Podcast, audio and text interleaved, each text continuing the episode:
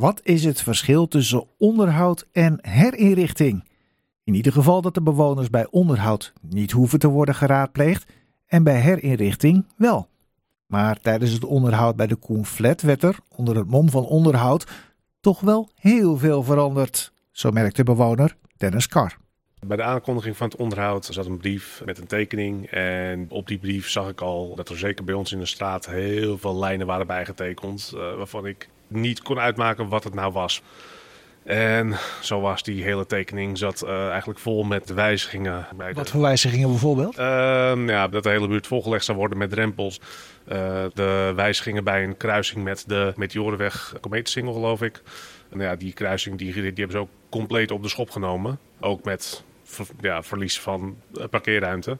Oh, parkeerruimte? Verlies van parkeerruimte? Ja. Wat bedoelt u daarmee? Ja, er was, was parkeerruimte voor, voor meer dan 30 auto's. en nu? En nu, na contact met de gemeente, uiteindelijk wel 22 uit mijn hoofd. Nou ja, kijk, bij onderhoud, ja, eerlijk, als ik mijn auto wegbreng voor onderhoud en ik krijg hem ineens blauw terug in plaats van rood, of ik krijg hem met drie stoelen terug in plaats van vier, en de monteur zegt, ja, dit is nieuw beleid. Dat is eigenlijk gewoon te bizar voor woorden. Maar dat is wel hetgene wat Amsterdam hier nu aan het doen is. En ja, men moffelt het weg onder onderhoud en dan is alles eigenlijk toegestaan.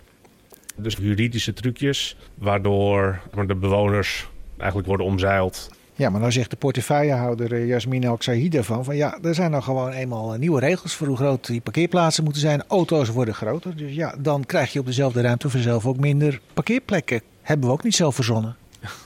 Ja, dat, volgens mij heeft de gemeente wel degelijk zijn eigen regels verzonnen. Maar hetgene wat mij ook opvalt is dat de gemeente die regels links kan laten liggen wanneer het hun uitkomt op de Melkweg. En dat, dat, dat is 100 meter van onze flat vandaan, 100 meter van ons parkeerplein. En waar ze dus wel heel netjes het parkeerplein hebben onderhouden. Dus inderdaad, eh, verse tegels erin, alles strak, maar voor de rest geen herinrichting, zoals dat bij ons wel is doorgedrukt. En waarom denkt u dat de gemeente dat bij u wel heeft gedaan en uh, elders niet? Um, een aantal bewoners die hebben het gevoel, een aantal jaar geleden was er, uh, waren de werkzaamheden verderop op de dierendiem. En men heeft toen een vergunning afgegeven om bij ons keten neer te mogen zetten. En, en vuilcontainers en van alles nog wat. Uh, generators zat er ook bij. En nou ja, de bewoners die werden er ook door overvallen. En de bewoners die wilden dat ook niet. Van goh, krijgen wij al deze dingen voor onze deur. Terwijl de werkzaamheden aan de compleet andere kant van de straat zijn. Honderden meters verderop. Daar is toen succesvol bezwaar tegen gemaakt. En een aantal bewoners hebben wel echt het idee dat men hiermee een beetje vragen wil. En ja, dat, dat klinkt zo onwaarschijnlijk.